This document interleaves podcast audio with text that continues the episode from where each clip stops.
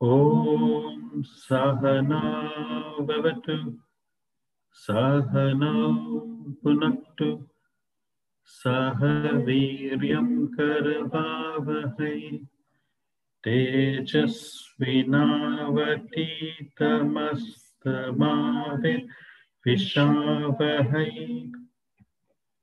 Om Shanti Shanti Shanti.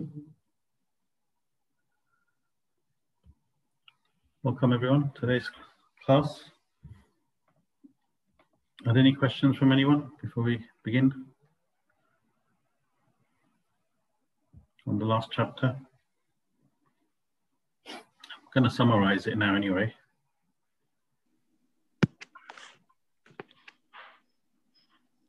Okay. So is everyone settled down then? We can begin. Pratibens uh, wants to come in. Ravi?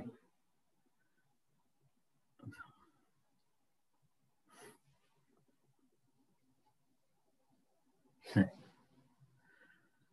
So something I'd like to say, all of you are very fortunate. If I say all of you are very fortunate, do, do you know why? All of you are very fortunate. Because we have the opportunity to study Vedanta. Very good, Shashi. Thank you. Fortunate enough to not only come across this knowledge, people come across this knowledge, but to be able to relate to it, have an interest in it, appreciate the value of the subject. This great knowledge that has been passed down by these great sages, our ancestors, for thousands of years. Very few people have this opportunity. It can only happen to people who have reached a certain stage in their life cycle. Only after gaining so much punya over many lives, you get to this stage. I'm not trying to impress you in any way, saying you're special or anything, but the point I'm trying to make is that this knowledge is now available to you. Don't waste this opportunity. That's the point here.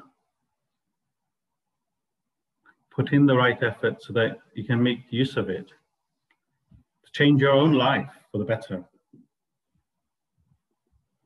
So you can fulfill your purpose as a human being.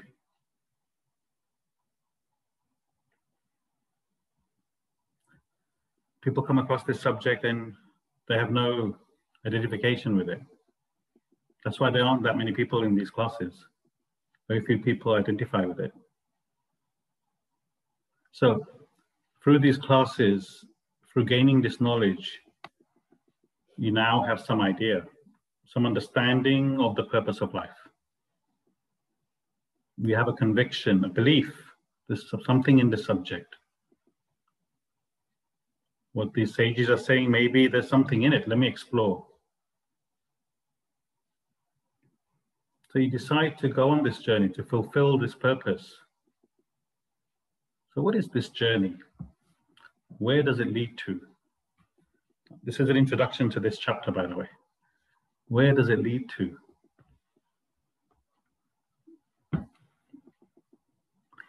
So far, we've covered in this book what life is all about, what this world is, what a human being is, You've now reduced your desires. You practice the free yogas. Now your mind is free from agitations. The desires have lost their power on you, no longer drawing you to the world to fulfill them. You have a disinterested interest in the world. The mind is now calm. The mind is ready for you to practice the art of meditation. So, this is what we covered last class art of practicing meditation. You need to make sure the environment you choose to meditate is a quiet environment You not choose a quiet time. There'll be less disturbances. Sattvic time, 4 to 6 a.m. Most conducive for meditation. Ideal position to meditate, sit cross-legged, form a maximum base on the floor, chair, cushion.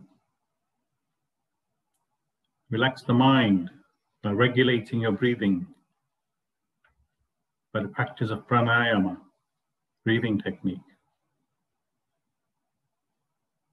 The mind likes to wander, wander away to other thoughts.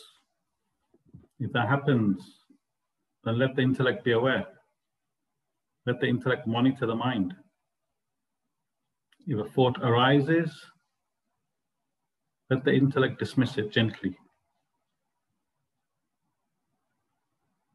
Now you start chanting the chosen mantra Om, or whichever mantra you decide. While you're chanting the mantra, the intellect observes the chant and the silence that follows. It makes sure there's a single thought flow.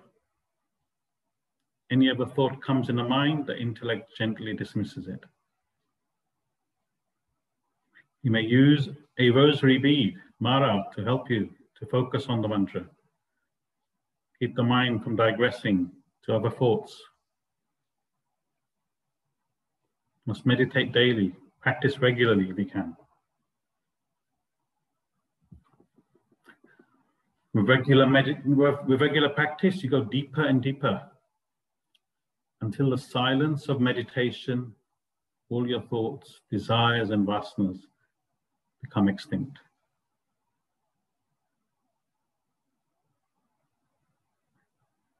In this state of thoughtlessness, desirelessness, the self reveals itself. You reach the fourth state, Turiya, the state of self realization.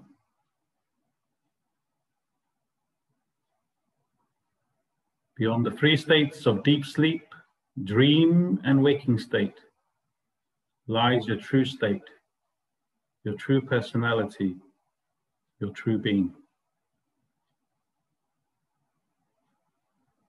No longer identify with your individuality. It merges with the all pervading reality.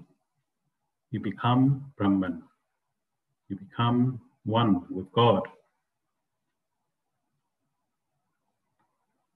In this state, you experience the highest level of pleasure the body can feel the ultimate happiness and bliss that the mind can feel, the highest, subtlest knowledge that the intellect can experience.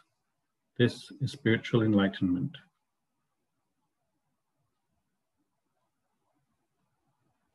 After this experience, you still conduct yourself as a normal human being, but within, you're like a witness to life no longer affected by anything going on in the, in the world. You know the truth.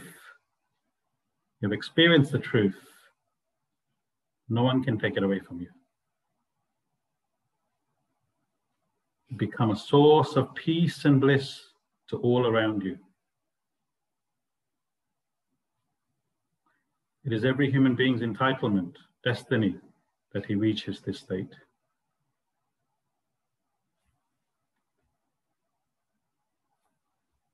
Any questions?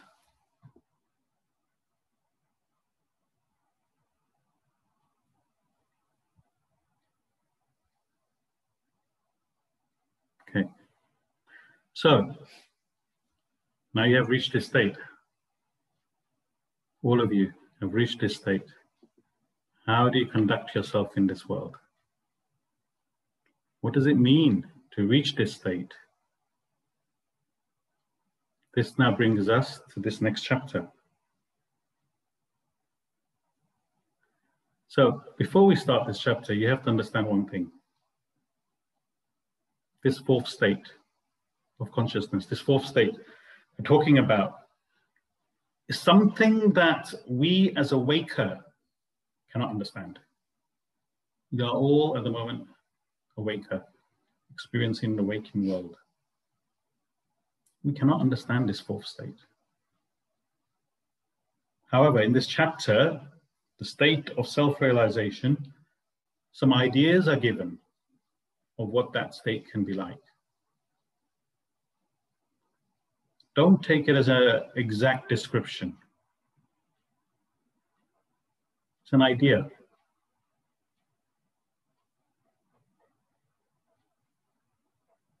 How would that state be?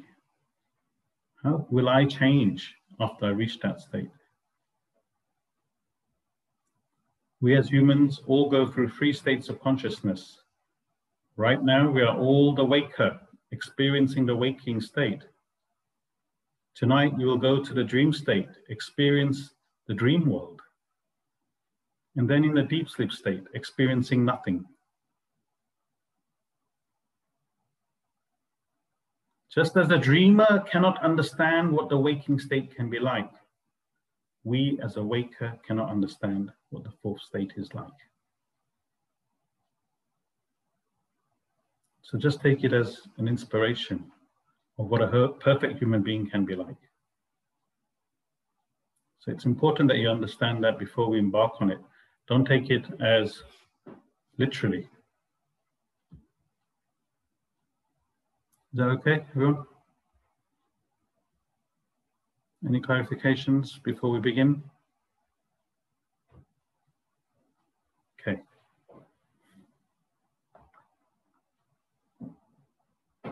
Meghna.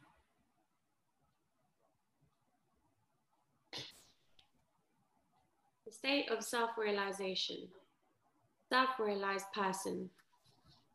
A self-realized person is one who has discovered his Godhead realized the supreme self, Atman, attained that divine state by shedding all his vasanas, thoughts, desires. He no longer identifies with his physical body, mind, and intellect. Consequently, becomes free from the persecution of action and perception, emotion and thought. Transcends the limitation of the waking, dreaming, dream, and deep sleep states to merge with the limitless reality. Spiritually enlightened, he becomes omniscient, omnipresent, omnipotent. So he's saying a self-realized person who is one, is one who has realized the supreme self, Atman. One who has removed his vasanas, his desires, gone beyond the three states of consciousness, so after meditation, as we said, you transcend to the fourth state. That's the purpose of meditation. Mentioned it in the introduction. You become one with the reality. You no longer identify with this, your personality, this, your body, your mind, your intellect. There's no more identification with that. Nothing affects you anymore, physically, emotionally, or intellectually. Someone says something to you, you're not bothered. Brexit, deal or no deal, you're not bothered. Meaning internally, you're not affected. This is the world.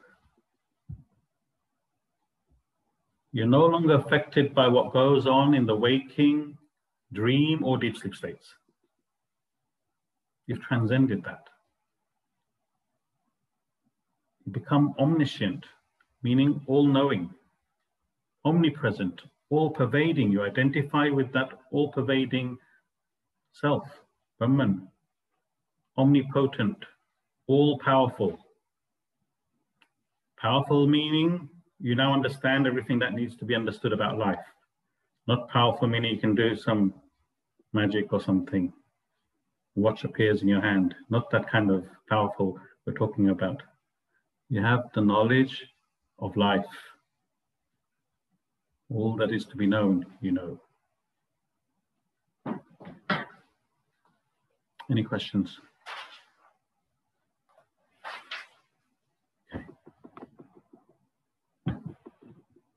Meghna paragraph two, please. A human being is constituted of the pure consciousness combined with the gross, subtle, and causal bodies. The consciousness functioning through these bodies becomes the waker, dreamer, and deep sleeper, respectively. The waking, dream, and deep sleep are the three conditioned states of consciousness. Your entire life is restricted to these states. At any time of your life, you assume only one of the three personalities. When you enter the waking state, you assume the personality of the waker. The waker experiences the waking world alone and rejects the dream and deep sleep states. So do the dreamer and deep sleeper experience their respective states and reject the other two. Each state, each state exists only for the respective personality experiencing it, who alone attributes a reality to it, but not the other two personalities.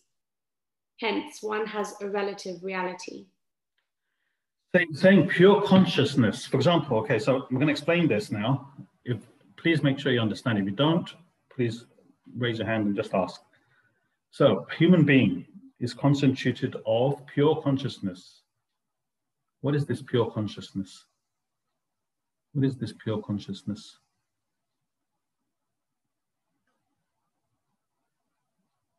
What do we say? What do we say this pure consciousness is? Is it the Atman? Atman, yeah. Atman, self, Brahman, God. This is the label we've given this pure mass of consciousness. So pure consciousness plus the gross, subtle, and causal bodies becomes the waker. I'll go into more detail. Pure consciousness plus the gross, subtle, and causal bodies becomes the waker, dreamer, and deep sleeper. These are conditioned consciousness. This is the conditioned consciousness. Is everyone familiar with the term gross, subtle, and causal bodies? We studied it in chapter 11. Anyone not familiar with it? And we can go over it. Benita? Yeah, that's okay. Well, no harm in going over it. So, gross, subtle, and causal bodies. This is who we are. We are made up of these three bodies. The causal body is your vasanas. From the vasanas which forms the individual personality. So the state of vasanas is called causal body. These vasanas then manifest into the subtle body, which is made up of thoughts and emotions, desires. Imagine three levels you are made up of. Causal body, the state of vasanas. Subtle body, mind and intellect, desires. And then that manifests into the gross body, which we all understand is this body, physical body. This body that perceives and acts. So Atman, conditioned by these three bodies, is us, a human being. Your actions, your behavior, will depend on the nature of your subtle body, your causal body, your vasanas, desires. This is who you are. This is our entire life. We go through these three states. So, deep sleep state is subtle body is not there, gross body is not there, says the causal body, state of vasanas, dormant vasanas, you're in deep sleep state. Vasanas manifest in your mind, dream state. Waking state, you act on those vasanas. Waking state.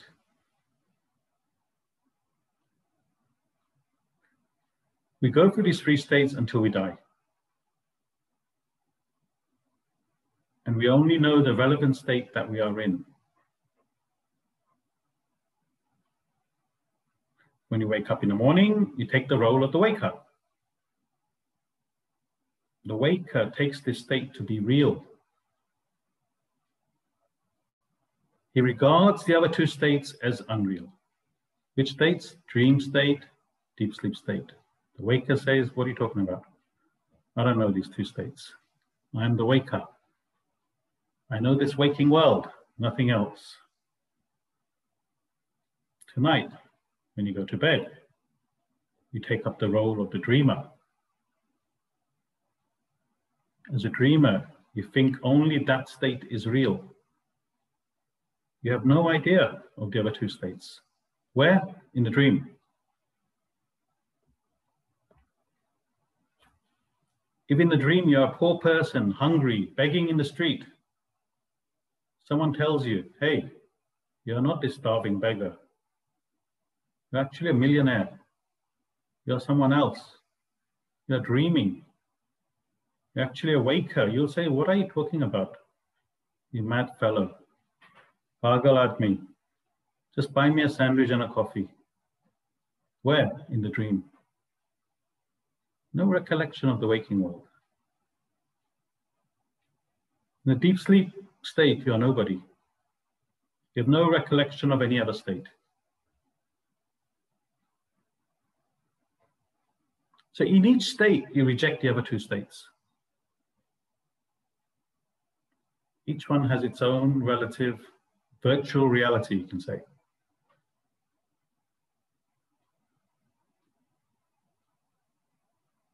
Please, Vijay. Um, so you know you said like when you're in each state you have no recollection of the other two states. So Yeah. why is that like when we dream, like it's often very linked to what's happening in the waking state? So like the people or the situations might be something that we've experienced in the waking state. Mhm. So it's your subconscious in the dream. It's still your mind. Mm. It's, um, The mind is present in the Yeah. dream. uh, I'm trying to think now, it's um, undigested thoughts from the waking world creates the dream. Okay. Broken thoughts, undigested, thoughts that appear sometimes out of the blue, which has no meaning. In the dream world, that's where they manifest. So there's some sort of connection. Is that okay, Bijou? Yeah, thank you. Any other questions? You need this topic today needs a bit of thinking.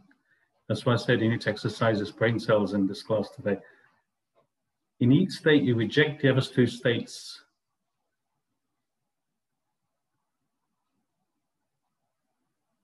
But there's one thing that connects everything.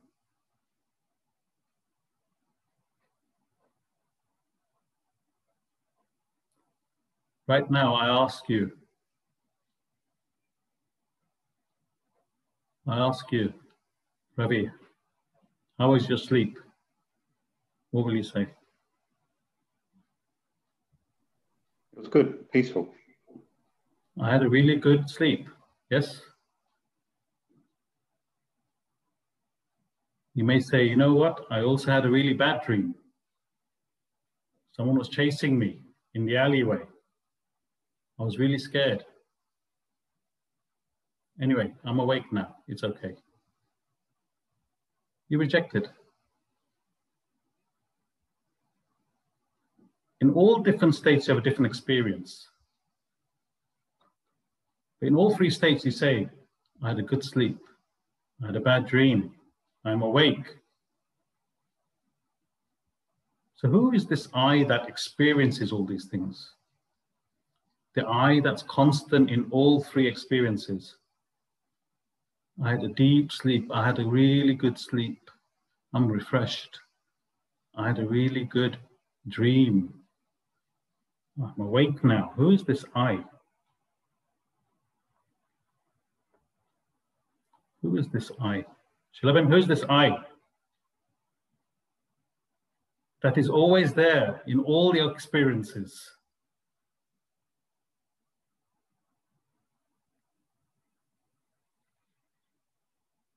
Any ideas? Who is this I?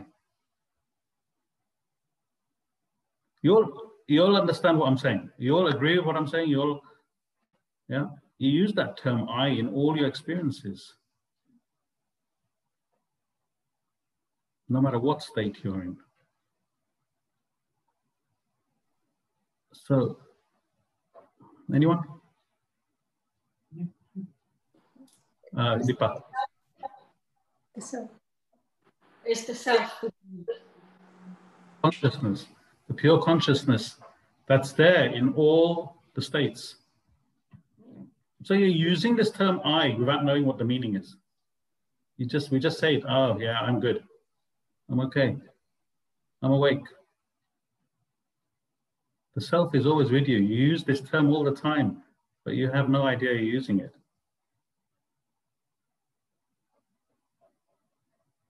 You yourself is using this term.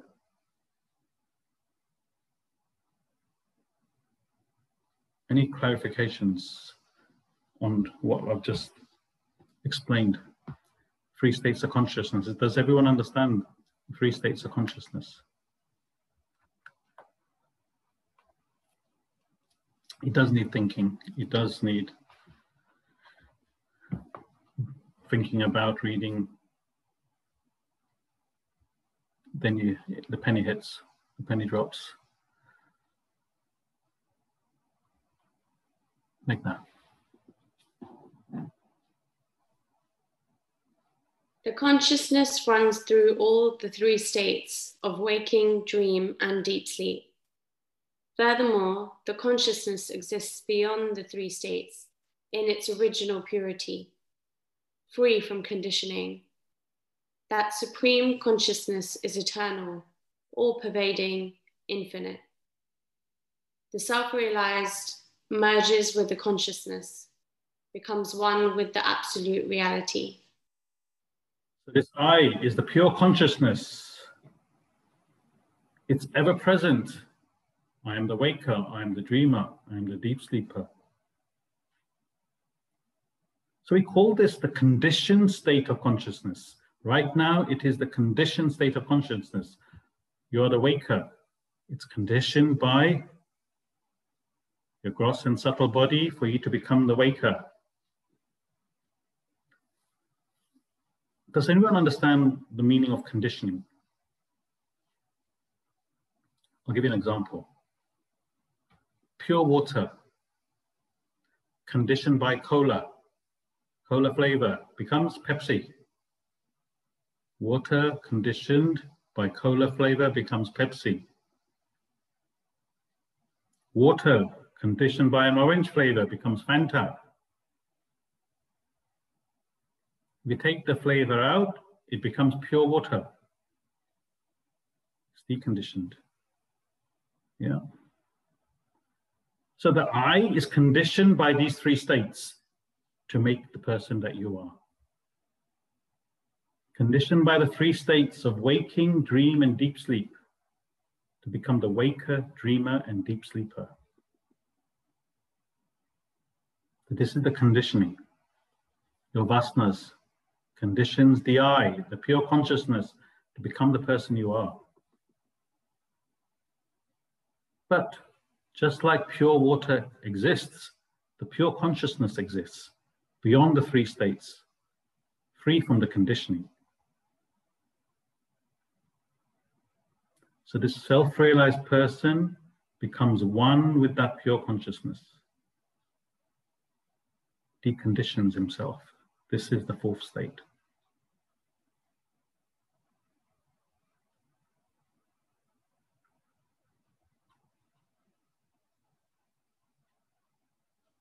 Any clarifications on that? Did you understand the example with pure water and like I said, we, we do need to think about it. I mean, I can only give you so much information, but ultimately you have to think about it and they absorb you.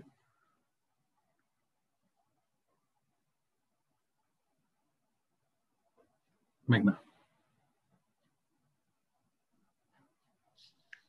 The consciousness is the substratum of the microcosm as well as the macrocosm, the center around which both of them revolve. The microcosm and macrocosm merge with the eternal consciousness. So this microcosm, macrocosm is just big words. They don't, they don't really mean, I'll explain to you what I mean. The consciousness, the pure consciousness, Atman, Brahman, is the foundation of all microcosm and macrocosm, meaning there is only one consciousness. The consciousness in you is the same in me, the same in every one of us, same in your friends, same in your enemies, same pure consciousness. Just like there is only one sun, but there are billions of reflections billions of reflections of the sun. Similarly, there's only one consciousness, billions of reflections of beings.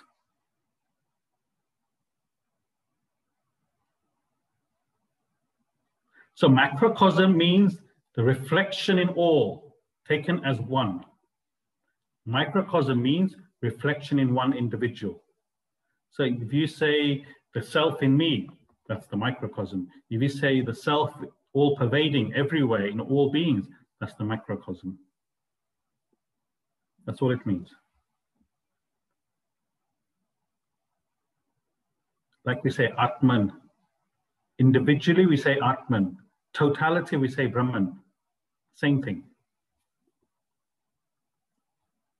We say Atman when it's an individual person. Your Atman, to individualize it. But, but collectively, we say Brahman all the Atmans put together.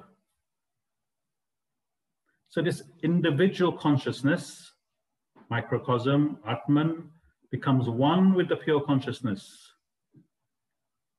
The microcosm merges with that totality, the macrocosm.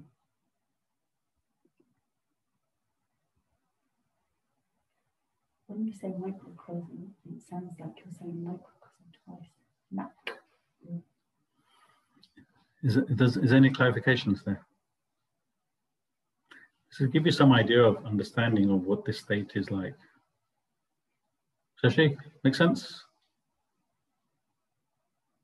If it's not clear, please ask, yeah? Don't be shy.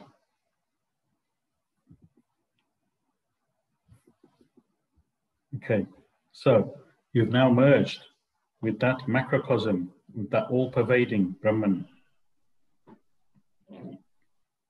so what's he like? Yeah, I don't know. Um, that is, is, uh, is uh, waking, dreaming, sleeping, how do they fit? Are they separate with the subtle thoughts and the gross, so the gross intellect and the subtle intellect? How does it all fit together? So, intellect is one, the, reason, the, the ability for you to reason and think. You are made up of the physical body, which acts, your mind, which has feelings, emotions, likes and dislikes.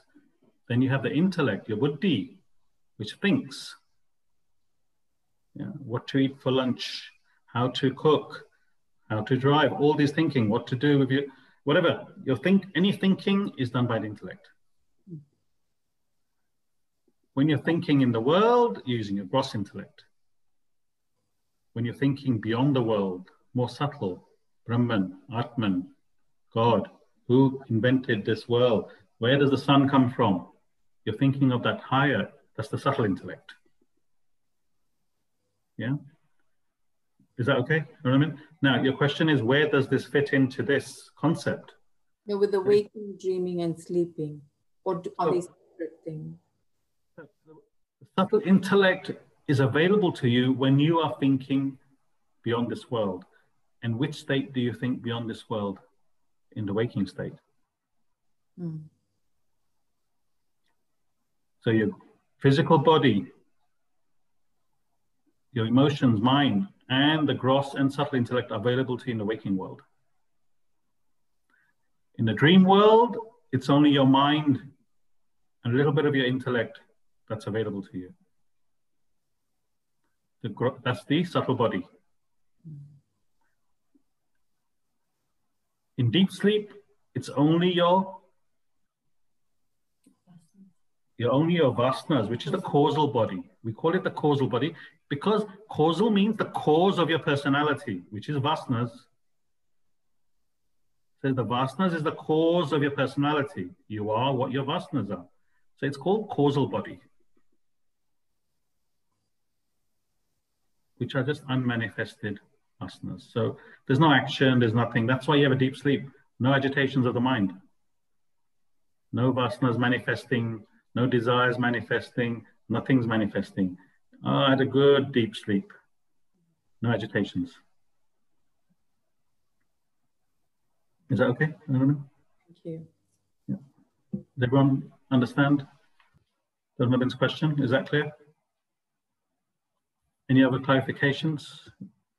It's important that you understand this three states because if we didn't have these three states as example, we couldn't understand the fourth state at all.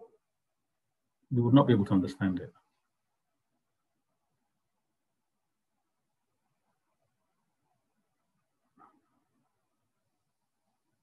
So a person has realized the self. How, what are the traits of this person now? He has merged with that totality his intrinsic being. Ravi? His intrinsic being. A self realized person has merged with the supreme reality. He manifests divine characteristics, displays exceptional power, bears universal love, possesses boundless knowledge, enjoys absolute self sufficiency, revels in total fulfillment the, traits of a person who has realized the self. You could be with this person, but you would not know the difference. Krishna was self realized. Arjuna only regarded him as a friend. He didn't know he was self realized. So you could be with someone who's self realized and you would not know.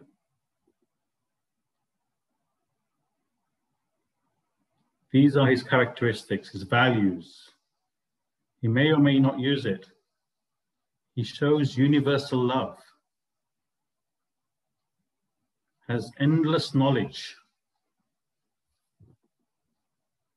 One minute. They're self sufficient, need nothing. So, this is that person's trait. As I said, it's very difficult for us to understand them. Anyone know why? Meghna. Do you have to sort of possess those yourself to be able to recognize them? Very good. Yes. We cannot recognize those qualities because we need to have those qualities. Linda, you had a question? Is it regarding what I've said just now? I was just saying, like, if you were self realized, would you recognize another self realized person or not really? Not necessarily. Not necessarily. Is there a reason for that? Because it's something that's inside that manifests, but they may not manifest it.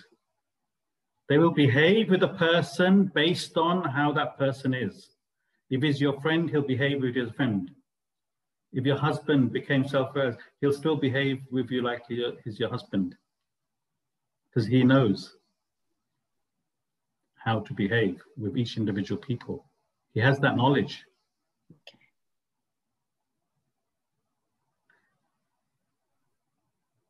So it's difficult for us to identify with these qualities because, as Meghna said, we need to have them ourselves. Unless we appreciate these qualities, unless we have some of these qualities ourselves, how can we understand them? So I've got some examples for you. How can you understand the greatness of Sachin Tendulkar when he plays cricket unless you play cricket? Unless you understand the game of cricket, how can you appreciate what a great cricket player he is? This guy's hitting a bat with a ball. Okay, what is that number? 120 score. That's, that'll be your idea of Sachin Tendulkar.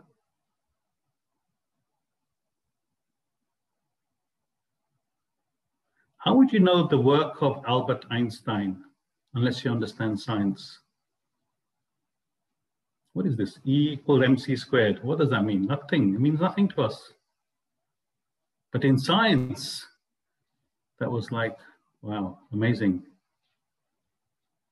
What a revelation. What a discovery.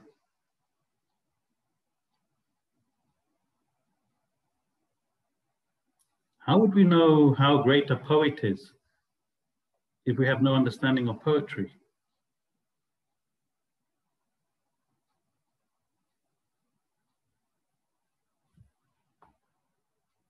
Need to have certain qualities to understand. Chopin wrote great pieces of classical music for the piano. How could we appreciate this if we have no interest in classical music?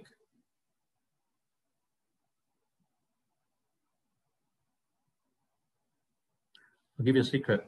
I listen to Chopin before every class. Uh, fixed pieces that I listen to before every class puts me in that state. I remember myself and Siddle went to the Vatican. A true story is, yeah, we went to the Vatican. And whoever's been to Vatican, they know you go through this one entrance and you follow in one direction and with the flow of the people, and then you come to the end of the of the um, the passageway. And on the way, we see these great sculptures, paintings, and you know they're really nice. So we're looking out for this painting, you know the most famous one, Michelangelo. It's on the ceiling of the Sistine Chapel. The creation of Adam is called. God is touching the finger. You all know the one, finger of Adam to create man. So we went through the chapel looking for it. And before we knew it, we, we got to the end. And this is the way out. And I said, to the, I asked someone there, hey, where's that famous painting, the Michelangelo, where the um, God touches the finger of Adam? And he says, You've passed it, you've missed it. It was in that long room. I said, Really? I never saw it. Look, you have to go there, stand in a particular place, and look in a certain direction, he said, and you'll see it. So even though we weren't allowed, we went back, going against the flow of the people until we got back to the Sistine Chapel. And then we saw the painting on the ceiling. So we gazed up we admired it for a few minutes, and then we went back to the exit. We're seeing it now. Now, some people sit there for hours looking at the ceiling, mesmerized in awe of the paintings of Michelangelo. Michelangelo is regarded as one of the greatest painters. But if you have no idea about paintings, about what is good, how can you appreciate the beauty of his work?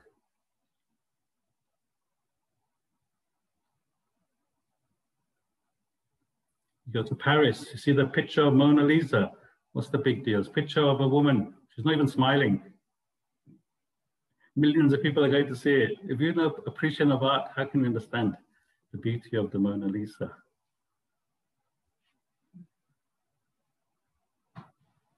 You need to possess the quality.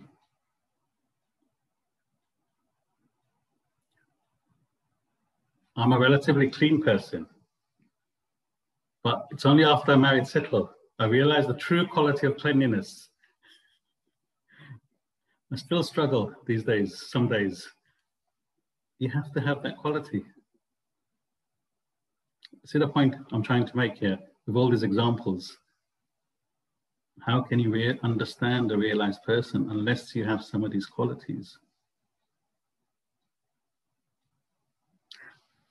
So the point is that we're going to go through some of these characteristics in more detail. But it's difficult for us to understand completely the gravity of what it means. We'll have some idea. For example, he's talking about his power. Next topic. Universal love. A self-realized person has universal love. How can someone understand this quality when they don't even get on with their neighbor?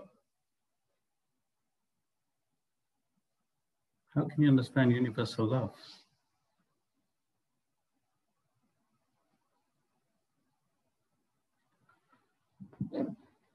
Any questions? Is the point I'm trying to make. Yeah. Excuse me. I think I'm going to be told off. Um, so you talked about different qualities in the waking state that we have, mm -hmm. which are propelled, I'm assuming, by our vasanas. Bit louder, yeah. So is there a um, qualities, different qualities. So the, the qualities we're going to talk about is qualities of a self-realized person. Mm-hmm.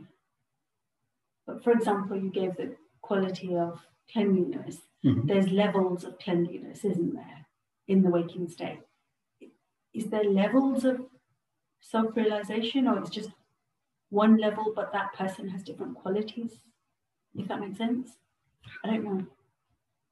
Okay, so Sills, what Sills I think is asking is, once you've reached that state, is it that everyone has the same outlook to life, a self-realized person? To a certain extent, yes, but without going into too much detail, they still have vasanas, even though they've dissolved all their vasanas, they still have vasanas because that's why they're still alive as a self-realized person. Mm. You see? So as a person, they will still have vasanas that need to be exhausted.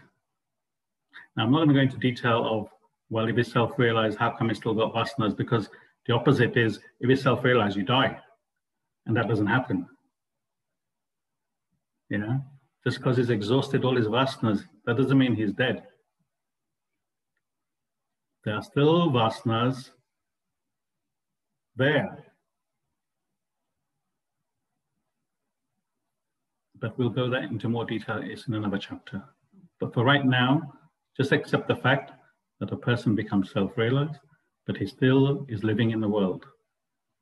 Does everyone understand what, what I'm trying to say? Vasanas, mean, state of self-realization means no more desires, no more vasanas, yeah? But then if you have no vasanas, then that means you can't, you can't live, you, you can't act. You only act based on your vasanas. If you have none, then how can you be alive? So we're saying that when you reach that state, there are still vasanas there, but we'll talk about it on another, another topic. Is that okay? Yeah, Neelam? Yeah.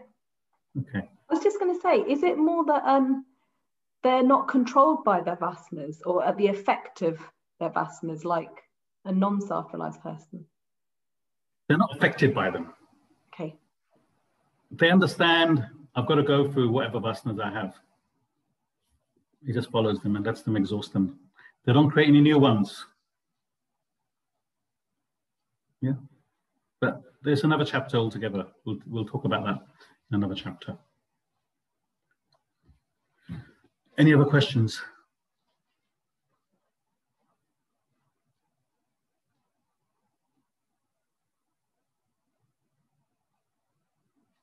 Okay. So we'll take up the first quality, is power. Power is unselfish. Uh, can you read the first paragraph? His power. Selfish activity has limited power. If you work with ego and egocentric desires, if your actions are directed towards personal gains, your work becomes limited lacks efficiency, dynamism. Drop your selfishness, renounce your egotistic tendency, pitch up a higher goal in life, a nobler cause, an ideal beyond your self centered interests. Let your activities be directed to the set ideal. Let your work turn impersonal. Your actions then become efficient, dynamic, they produce results. You command power, strength. and Selfishness. Completely selfless.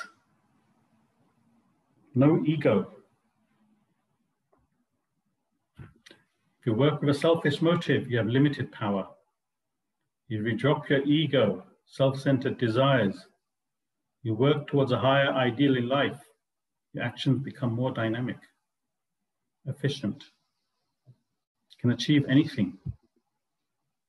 You command power.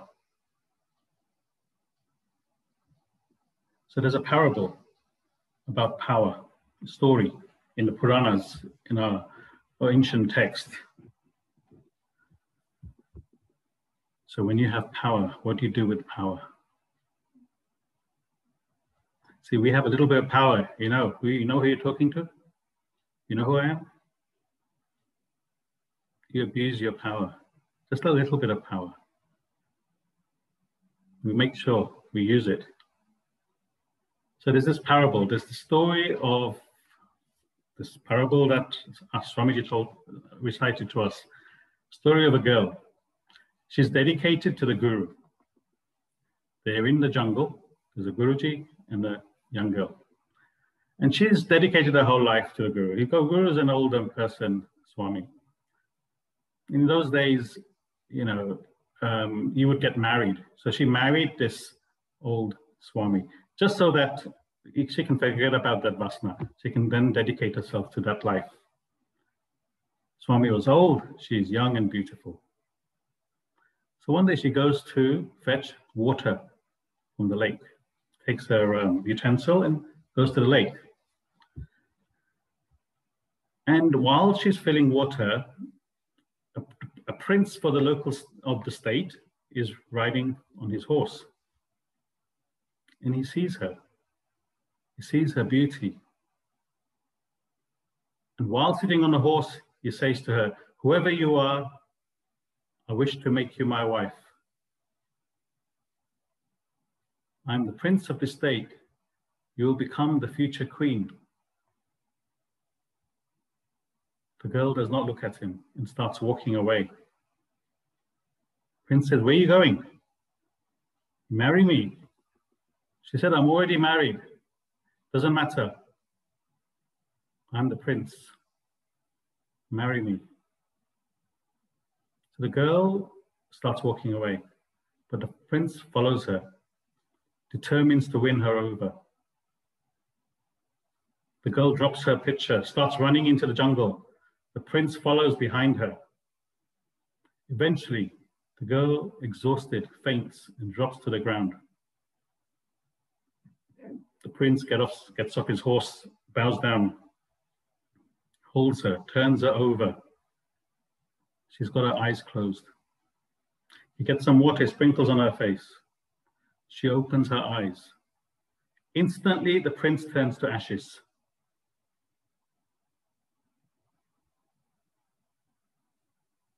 The power she had.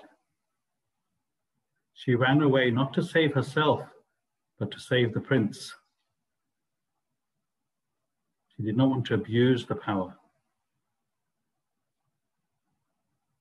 So that's power. You have the power, but you don't use it. Unselfish. You're thinking of others. What do we do? You know who I am? I am the head of this organization. Drop your ego, self centered desires, become dynamic. You command power.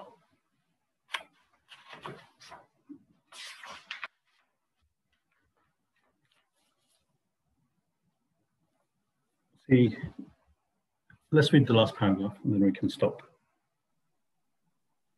Let an employee approach his employer for a personal favor. With a selfish desire to fulfill, he hesitates, falters, fumbles. He lacks strength to put forth his case. Let the same person take up a common cause to serve the interest of his fellow employees. He then approaches the boss with a higher purpose, with no personal motive in it. His impersonal attitude provides him courage and strength. His action becomes powerful, his effort fruitful. Apply this principle in life. Annihilate your ego. Get rid of your little self. You gain power and strength. Your activity assumes infinite proportions. That determines the power of a self realized person. In the invocation to the Gita, a verse describes the power of the spiritually evolved. It makes a mute speak, a lame scale mountains. In the 70s, 80s, we had the unions. How much power do the unions have? How many strikes we are having? That's the power of an individual when he has a collective ideal, unselfish, the good of thousands of people. The boss has to bow down. Listen, you go there for your own selfish motive. So I need a rise. I need an extra week off. You don't have the same power. You go there, you're worried, you're thinking about it. How, what, how will he react? What will he say? You go there collectively for all your workers. Different state, different power. So this is a self-realized person, who, the power that he has, he commands. Next week we'll look at, look at his love, his knowledge, self-sufficiency, etc. Any questions?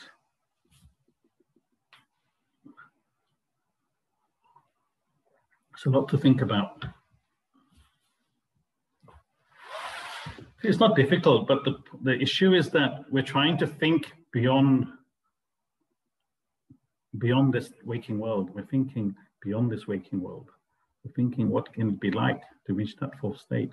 It's an unknown. In, it's an unknown to us. Intellect struggles to think beyond, and that's why it makes it difficult. You have to crank up cells to think further, and the best time to do it is in the morning.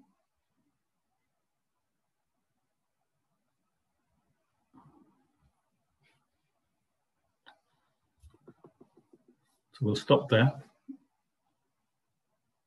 It's a lot to take in. So if there's any general clarifications, questions on what we've covered, if you need to me to explain anything again, I'm happy to do so.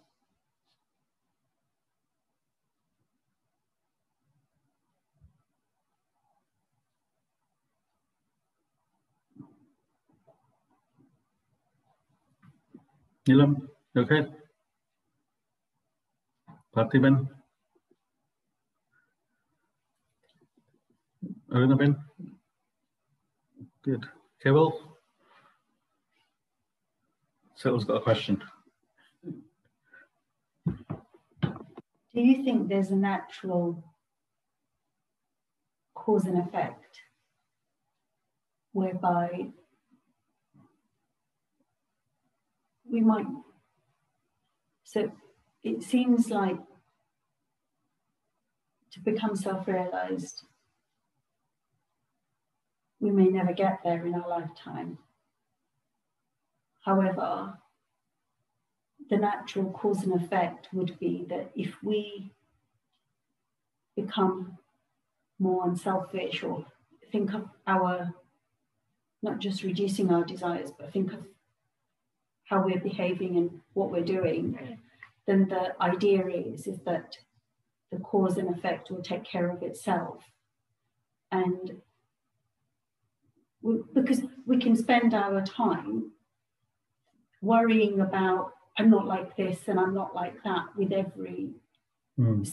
um, example that you give of a self-realized person and actually just keep worrying and think why am I not like that mm-hmm.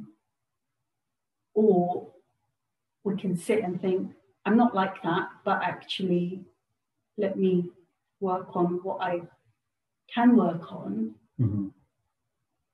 working selflessly or being unselfish and building things, then the cause and effect will take care of itself, I'm assuming, right? Absolutely. Absolutely. So these are ideas and thoughts that how a self-realized person can be. Now, as we said in the beginning, these are certain qualities that, that are there. Now, you should not compare yourself to that. but strive towards that region in the sense the scriptures teach us how to become unselfish, how to practice um, humility, how to practice love, how, you know, love for all beings. All these things are taught to us in the scriptures. So by following these ideas, we automatically become, have become developed in that field. We develop these qualities. You, you, you, you develop these qualities as you study this subject, and you have to be active, proactive in developing these qualities. They don't happen automatically. Universal love. You can't start practicing after we finish this class. You have to develop those qualities. Next week, I'll show you a circle of identification. It gives you ideas of how you can expand that love to all beings. It's gradual. Where are you, where are you at the moment? You don't even identify with your neighbor. How can you grow universal love? You have to start from where you are. You may love your community. You might love your, love your family, your community, your family, your friends. So that's where you're starting from. So what state are you at right now? And that would be, be, be down to the individual. But as you start practicing, as you start developing, automatically, as Cyril said, cause and effect will take place.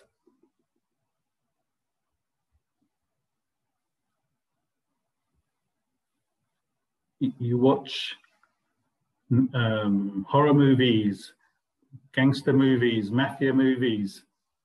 The effect will be that you'll be thinking in that way. You watch spiritual movies, you watch, unless you're objective, Keval, don't worry, unless you're objective, yeah? you watch nice movies, you know, spiritual movies, and so automatically you'll be thinking in that way. If you let it affect you, you'll, you'll be affected. But if you're objective, then you're okay. So you have to develop yourself.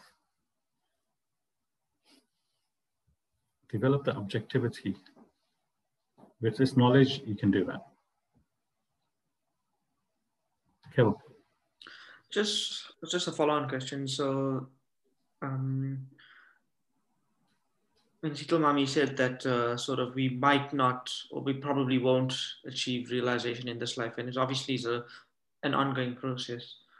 Um, in our future lives, do we start back sort of at like level zero and then start working our way up, or do we sort of we in, in in these lives we've built some sort of you know vastness for spirituality and we've sort of um, you know making some progress um, when we come back in a in a future life do we start at that point or do we go back to you know zero and then try and the only thing you take away with you when you pass this life and take on your next life is this knowledge this spiritual knowledge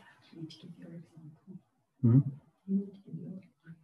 mind and intellect what you are doing right now, this knowledge you take with you. So you don't start from zero. See, the fact, as I said in the beginning of the class in the introduction, you are here at this stage taking in this knowledge. You're very fortunate, I said, because whatever punya you did in the past has brought you to this knowledge. So you already are present here taking in this knowledge. A lot of people aren't because they're not prepared, they're not ready for it yet. We're not saying that there's anything wrong with that, but in the life cycle, this is where they are. I didn't come across this subject until I was 45, I think. You guys are much younger than me. Yeah, so you take that with you in the next life. If you carry on with it, if you suddenly devolve, watch too many gangster movies, you don't know you might come back as a gangster in the next life. even. But does that mean that in your next life, is it available to you straight away?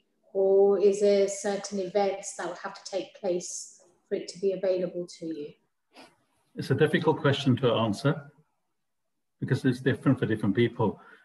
A child prodigy, three years old, starts playing the piano, music that he hasn't even heard. Where did he get that from? Where did he where did he learn that from? No one's taught him. He starts playing a tune. Where did he learn that from? You with me? So we don't know when it's going to be available to you. It'll be available to you when you're ready for it. But when it is available to you, it will take, it will carry on from where you left off. Does that make sense, You won't be starting from scratch. Example of the book one. I don't. Mm. You may have to go through certain experiences before you come to that stage. See, the strongest vasana first is manifests. So if your vasana for self-realization was the strongest when you passed away, then that would manifest earlier. If you had a stronger vasana beyond more than that, then that would manifest first for exhaustion in the next life. That's why it's different for different people. How strong is that desire? Is that right, Patiman? Shilavan. So it's so in the next life, after what we've the knowledge we've gained now, this is how I feel, and I don't know how others will uh, relate to it. It's we are slowly, slowly drawn to it. It's like a magnet. The, the, the energy is there and it will, it will attract you. So that small attraction comes somehow and then you're drawn more closer to it. So I think that's how we manifest our, our vasanas because I don't know what I did in my previous life or who I was, but when I came into this life and then once you start questioning, a lot of things. And you don't know, like, you know, you, you're living in a, in a family or your area that nobody's interested in something and you are drawn to, to that interest. Your, your thoughts manifest in that direction and slowly, slowly you develop it even more, you question it more and, and, and you're just drawn to it. This is what I feel. Because a lot of uh, things that we have as hobbies or likes and dislikes, uh, what we've continued doing in our previous lives, maybe, and we're just improving it further and further. So, as we said to Batiban, whatever vasanas you have in this life, which aren't exhausted and they are still have a lot of strength, they will manifest in the next life in the order of their strength, or in the order of how powerful they are that needs manifesting. So in this life, for example, some of you here are in your early 30s, some of you are in your 40s, some of you are in your 50s. Yeah. And then you've come to this knowledge. Yeah. So depending on the strength from the last life, that's when it manifests. If I came to you, Bhakti Ben, when you were 20, and I said, Come, I've got this subject, I'm going to teach you. Come and listen. You'll be saying, What's this nonsense? Yeah. You hit 35, something happens you hear the same uh, subject again, and you think, wow, this is amazing. You weren't ready for it when you were young. You're ready for it now. So it comes to individuals when they're ready for it. It knocks on their door. If you're ready for it, you'll take it. If you're not, you won't. That's why you cannot let make anyone come to this class. You cannot make anyone understand the subject unless they're ready.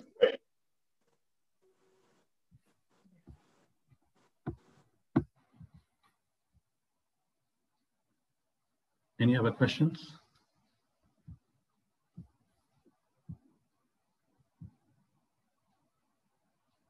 So that's why initially I said you guys are fortunate because you are identifying with this subject. That's that's why I said it. So, you know, most a lot of people aren't. Could be your own family members. If they're not ready, they're not ready because their vasanas are different now. Everyone's vasanas are different. You can't let everyone experience the beauty of Michelangelo's painting. Some see it, some don't.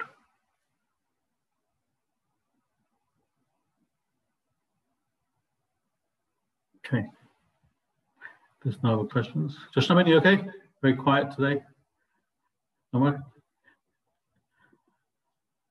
I was just thinking, um, when I was like 18, 19, I was questioning all of these things. I just feel like it's a shame that this knowledge wasn't around for me at that time. But like you say, you get it when you're ready. It was around, but, But I you're not did- ready for it. You have to go through certain stages. Yeah. You have to go through certain stages. If it was given to you, you wouldn't recognize it. You wouldn't understand the um, gravity of it. The you know the value of it. You wouldn't understand. You have to understand the value of it, mm-hmm. which you'll only do when you're ready. This is the point we're making.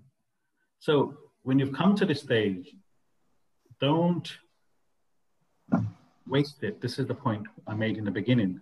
Don't waste it. Go as far as you can. Develop as much as you can. Sorry, can I ask a question? Yes, yes. So, and I've thought about this, and I thought how lucky the younger people are in this group who've come to this much sooner and earlier in their life. So hopefully their life, in you know, as they go along, will be a lot, in a sense, of an easier journey. Um, but then, does that mean that that person is also uh, closer to self-realization than someone who might have come older to this in their lives? Necessarily. It depends on the strength of that vasana. See, um, I'll give you an example. Um, in the ashram, we have many people there, youngsters, from all walks of life, from all over the world. And Swamiji says, when you finish this course and you go out in the world, if you don't maintain that study, if you don't maintain um, reading and reflecting and contemplating in the mornings, the knowledge slowly will go away. You lose it. You get involved in the world, you lose it. And I know a um, couple of people who have been on this course, and now if you ask them, they can't remember any of it because they haven't maintained it. So you have to keep striving, developing. You have to keep maintaining it, put in the effort. So it doesn't matter the fact that you received it. You have to strive to maintain it, develop it. You put in more effort than the youngsters, then there's no reason why you wouldn't develop faster than them. You, you with me? You know what I mean? Depends on the effort. It can take as long as, what's the quote? Okay, it can take as long as many lifetimes, or it can take as long as a needle, it takes the time for a needle to go for a rose petal. That's the quote. That's how long it can take for a person to become self Depends where you are, what state you're in, how much effort you put in, last lifetime, this lifetime. That's the difference. So don't gauge by who's in the class, who's young, who's old. It's irrelevant. It's all based on where you are in your life cycle and how much effort you put in. And the vasanas which you carry. It's all dependent on those things, those factors. So everyone's journey is their own. You have to start from where you, what you are, where you are in life. And remember, keep going, one day you'll get there. That's, that's the faith you have to have. But the journey is wonderful. So don't worry about the result. Just enjoy the journey.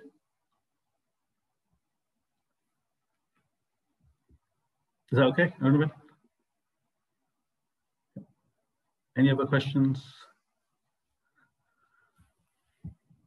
So think about it, what has been said. Try and study in the morning. And um, yeah, Beloved. Uh, you were talking of the classical piece you listened to the morning before you start the class. Uh, would you be happy to share it with us? So even if, because if you're in a good state of uh, mind, maybe we all become. Mind is different from your minds. mind is different. what stimulates my mind will be, I've studied two and a half hours in the morning for this class. Now, then I listen to the music. Now, if you're prepared to do that, then I'll give you the music.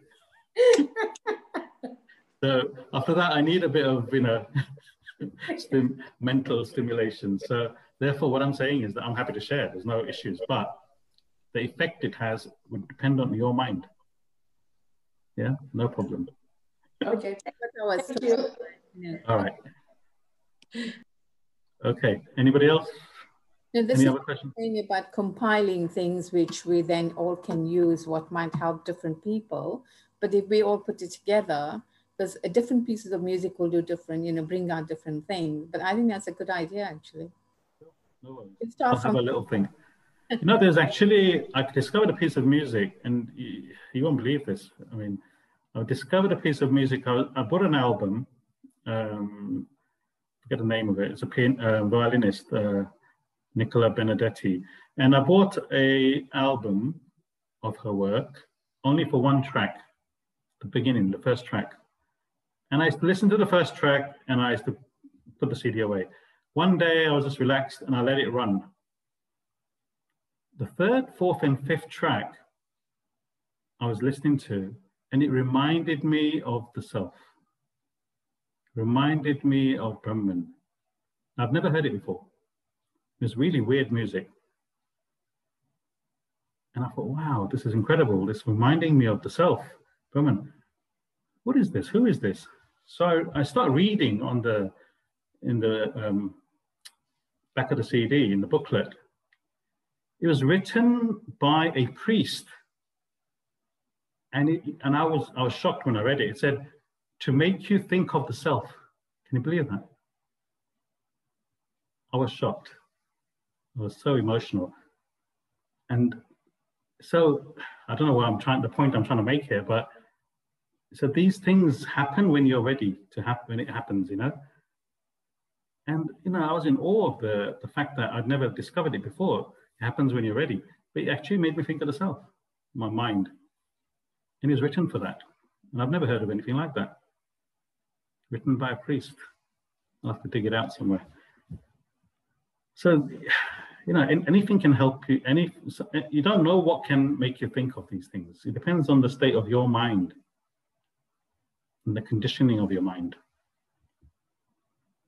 And that all depends on what you contact, what stimulation you contact.